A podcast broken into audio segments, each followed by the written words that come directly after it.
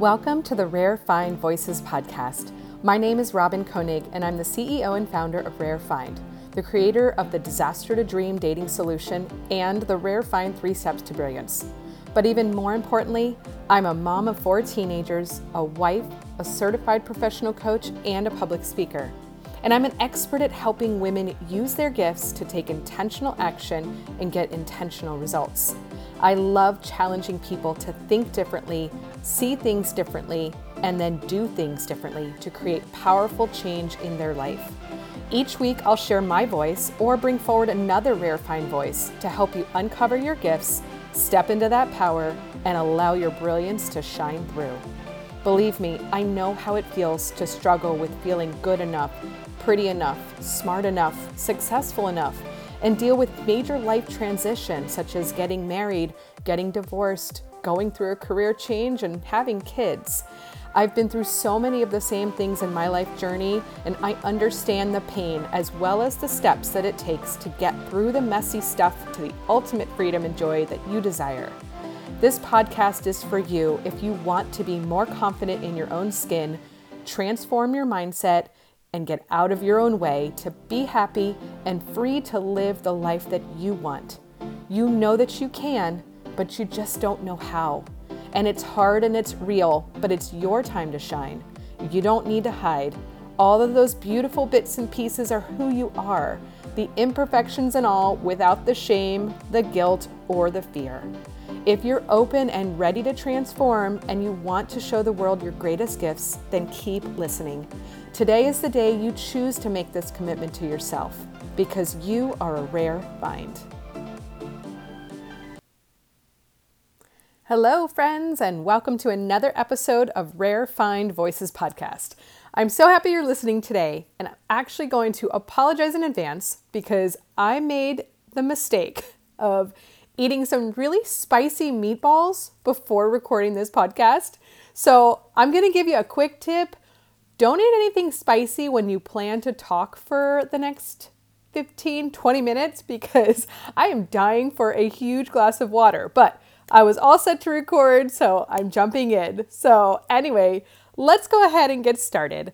Today's episode isn't going to teach you anything specific. So, I'm just putting it out there now. There's no five step process or three ways to do something. I wanted to share an idea that came to mind. And, you know, this is my creative outlet. Um, but this came actually from a really interesting conversation that I had not too long ago with a client. And it was so good that I wanted to share it here. So, you may not agree with what I'm going to talk about, but my dad always said we can agree to disagree. So, ultimately, that's what sharing our voices is all about. You know, I, I don't want a, a tribe of head nodding, head nodding followers, uh, a group of people that are conversing and sharing ideas and insights. That is what I'm hoping to create here. You know, inspire some new thinking and some different perspectives. So, you know, that's the good stuff there. So, today's topic is comparing reason versus purpose. So, from a, a definition's purpose, right? Uh, the definition of reason is it's a cause or an explanation or justification for an action or an event and you think about it, it's it's it's the power of our brains to understand and, and make judgments, right? Using a process of usually of logic. And when I look at my understanding, my definition of reason is that it's fueled by this underlying should. It's fueled by someone other than you, um, and an, an, an influence that is giving a cause or a reasoning right right putting that into a whole nother uh, form of the word but it's it's fueled by this should or expectation by someone other than yourself right so that's kind of how i look at it now when i think about the word purpose the definition of purpose is one's intention or objective right and it's interesting because when I was kind of going through some thoughts on this, it came up as someone's sense of resolve or determination for something. And in fact, one of the definitions that I found for this is that the definition of purpose actually uses the word reason, that purpose is the reason for which something is being done or created or why something even exists. So when I looked at it this way, I felt like, wow, purpose has this umbrella that incorporates the idea of reason, but it's more likely fueled by a sense of want. So, the reason I bring this up, the reason I just used it in my sentence, is I have found, especially in working with clients, that as we're starting to go through a process of understanding around motivation and what motivates someone to do something, understand the difference between those two things. What is the reason for it, or what is the purpose for it, really helps kind of set the stage. So, for example, if you're at a place where something is feeling like it's stuck, it's there's something in the way of your motivation to get something accomplished. I want to give you this idea around understanding and reflecting on what is the reason that perhaps you are doing or even not doing something. And is it fueled by this underlying should or somebody else influencing that, putting a, um, an, a pressure, right, or a justification around why you should be doing something, the reason for it? And are you able to find a purpose for it? Are you able to understand what your purpose can be to accomplish that? Or is it really just you're feeling like it's it's it's um, you know somebody else is forcing it right so when you think about motivation this is kind of where i'm going with this whole thing is that motivation can definitely be inspired by purpose but many times it can be inhibited by reason okay so I want you to think about that for a second. And I read this somewhere, I read this line somewhere, and I wrote it down because I really, really loved it. Is when you start to get clear on on this, you get to start to get clear on the why, if there's a purpose for it or if there's just a reason, then you can really see when something is or is not in alignment and understand why you do or don't do something. And here's the sentence motivation gets lost in the sea of uncertainty. Okay? So if you are able to say, gosh, this really feels like I'm I'm in this place of it's some it's a, there's a reason why I'm doing this and it doesn't feel right, then you can be clear on that and say, gosh, I believe that this is not in alignment and I'm not doing this because of that. I'm not doing this and I'm not feeling motivated around this because it doesn't feel like there's a purpose to it. Okay? So when you think about it, you know, once you understand it, it starts to change how it feels for you. It starts to change, you know, your accountability. Like have you ever been in the situation where, you know, you're constantly being told to do something? You know, I experienced that a lot with my kids or even with my husband, you know, where there's a sense of, gosh, I really need somebody to do this, but they're not motivated. Well, they're not motivated because they don't really feel like there's a sense of alignment or purpose for them to do something. So the intentionality kind of goes away. You know, they're not really determined to do it. And there's really no reason for them to do it except for me nagging them, right? Um, force, this is always something I always joke about with my kids, is that, you know, force creates resistance. And I'm very well aware of that. So when I'm coming at them and saying, do this, do that, and it's in this place of force, which believe me, I completely understand as a parent that there's just stuff you're going to tell your kids that they need to do. And it's part of being a kid, right? But when you come across this major sense of resistance, a lot of times it's, you know, that because there's so much force against it. So, you know, thinking about why are you not doing something, why you're not motivated, why you're procrastinating, that's a whole nother topic, um, really comes down to what is it that you're going to gain from this? And t- then tying the habits into an intentional action. So I want to I want to kind of shift into something else because um, I've had a lot of experience in helping people get to a place of understanding around where they want to go and why, of course, and understanding the why behind it. But when they get to a crossroads, trying to make a, a good decision on kind of like which way to go next. Okay. So I'm shifting this conversation a little bit into understanding different ways of thinking because I do think that this kind of ties in very well to when you're getting clarity on purpose and reasoning and, you know, motivation, that then when you're at a decision making point, that you kind of know where to go with that. Okay. So there's there's three different ways of thinking when it comes to making a decision. Okay? We don't just make a decision to do something or not do something, especially when it's a really big decision. We don't we don't just pick one way of making a decision, right? And a lot of times you'll hear people say like, "Oh, that was a hasty decision. They didn't really think it through." And so for a period of time, I was actually I worked as a bridal consultant, right? And you can imagine how difficult it was for people to make a decision when it comes to a huge day, right? The biggest day so far for them that they're planning in their life, so special. And here they are trying to make a decision on spending a huge amount of money in, on one thing, right? On their dress and having a lot of outside influences, right? Not just their um, you know, their own personal choice, which some people really could rely on. But a lot of times, you know, there's so many outside influences. And so it's really scary. I mean, I would have brides come in all the time talking about, gosh, you know, this is a lot of money. They're scared about making the wrong decision. And what if they mess up? And then all of a sudden they've got this dress that they don't love on their biggest day of their life.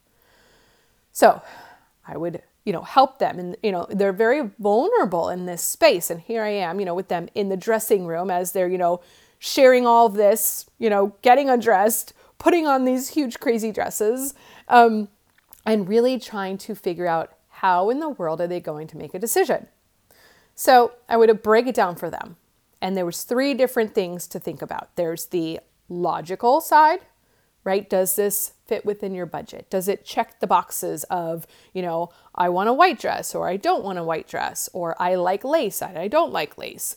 Um, is it within the budget or is it outside the budget? You know, the very specific things on the checklist that they could easily go through and logically say, okay, yeah, that would that fits all of those things. Then the second part of it is the emotional side. And I would ask them, how does it feel? How does it make you feel? You know?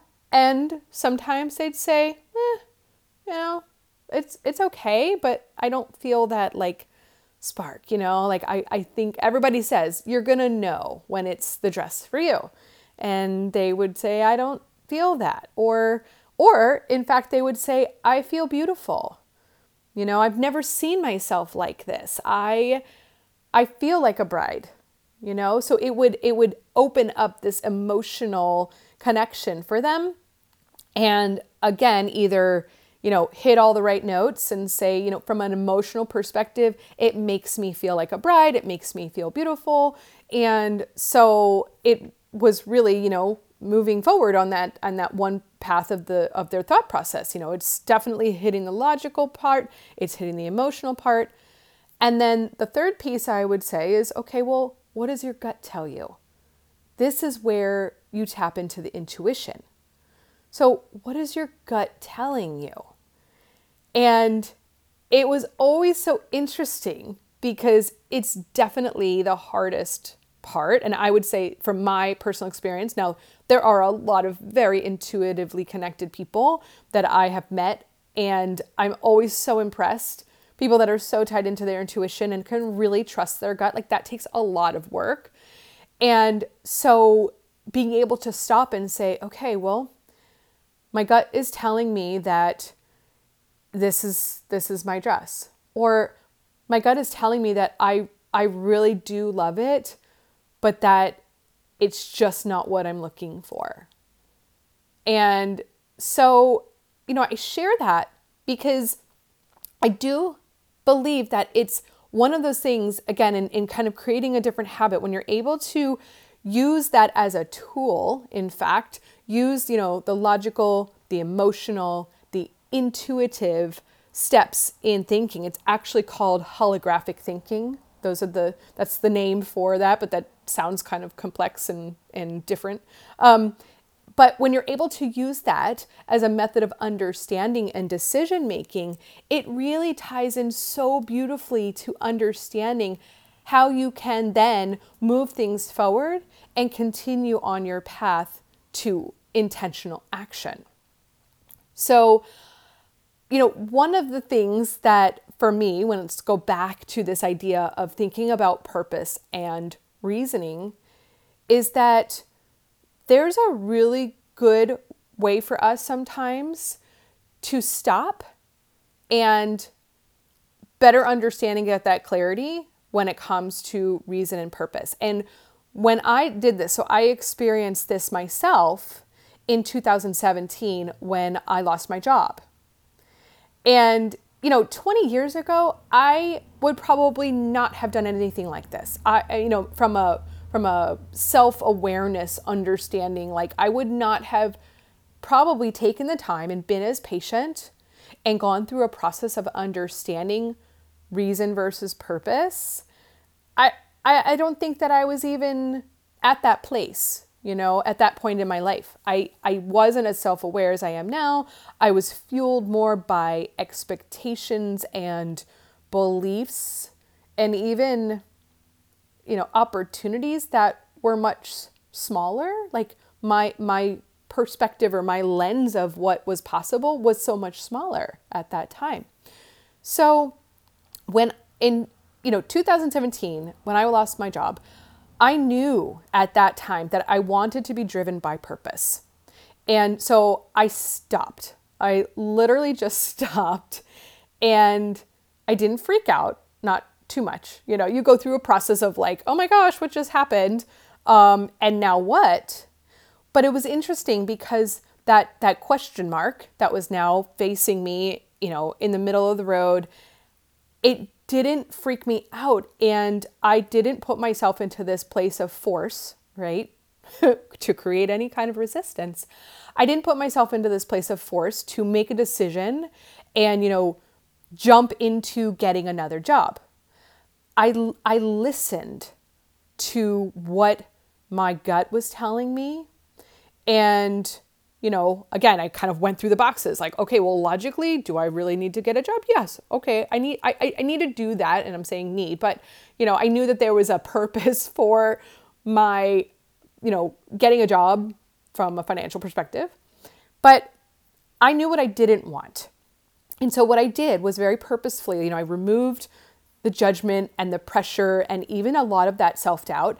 And I cleared a path for myself of understanding. I like I opened up this pathway to say, let's try and understand where you are and the purpose, not the reasons why you should do this, but what is the purpose of this opportunity and this new experience for you? And I gave myself permission to follow this path based on the purpose, which was for me to help others. And I honestly, I, I, couldn't define it even more than that. It was this very big, kind of daunting umbrella of purpose, but I just knew that I wanted to help others. And it had always been there.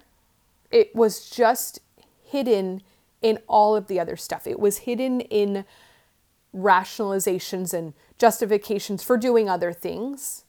And it I kept coming back to that understanding about myself and it was like this this like small voice that was always there and it was finally being heard because I stopped. I allowed myself to hear it. Um, so I want you to think about something that maybe right now feels hard or it's foggy and you're just not clear. And I want you to think about if there's, you know, something that again, maybe that you're not doing or you're not feeling motivated about, is there a reason, a reason that you're that you're doing it or not doing it. And then I want you to think about what's the purpose. And be honest. You know, tell yourself the truth. Even if it's scary, even if it's something that maybe you're like, I don't know if I want to say this out loud, or I don't know if I want to tell my partner or my spouse. I, I, you know, to say it out loud, that can be really hard.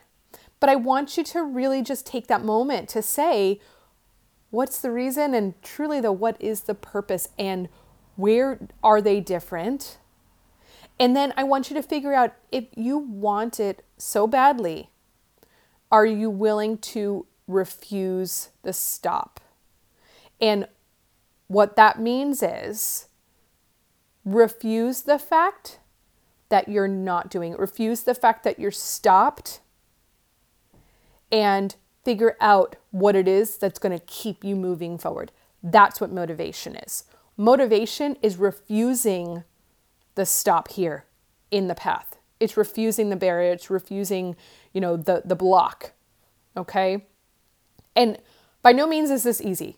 Like let me tell you, the road to living with purpose and intention is tricky, but it's exactly where your growth takes place.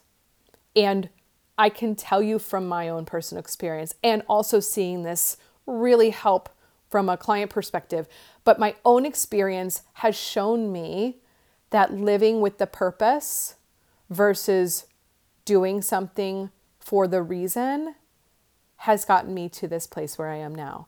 And I can look back now and give myself, you know, a big pat on the back for listening to my gut and then using it to motivate my actions towards my dream work because I truly am living my purpose. So, I so appreciate you tuning in today. I would really, really love to hear what you think about this whole idea because, again, I know that this was more of just like a bantering and like putting out some ideas and throwing some stuff out there for you to consider. Um, but would love to hear what you think about this as well. Did this resonate? Do you think I'm absolutely off my rocker? Um, and both of those things totally okay for you to share with me. But I really do appreciate you thinking, uh, you know, tuning in and and choosing to listen, and you know, hopefully sharing this and subscribing and all that fun stuff. So, if you want to reach me, please reach out directly. My email has actually changed. So if you've been following along, my email, I have two different ones now, but I have a new one, which is hello at Robyn Koenig. That's R O B Y N K O E N I G robynkoenig.com. So hello at robynkoenig.com. And I have a new website that goes along with that, which is very simply robynkoenig.com. So super excited about that. My Instagram is at rarefind underscore love. And again, thank you so much for joining me. Uh, subscribe, share, leave me a review, and have an absolutely awesome day with love and laughter. Thank you so much.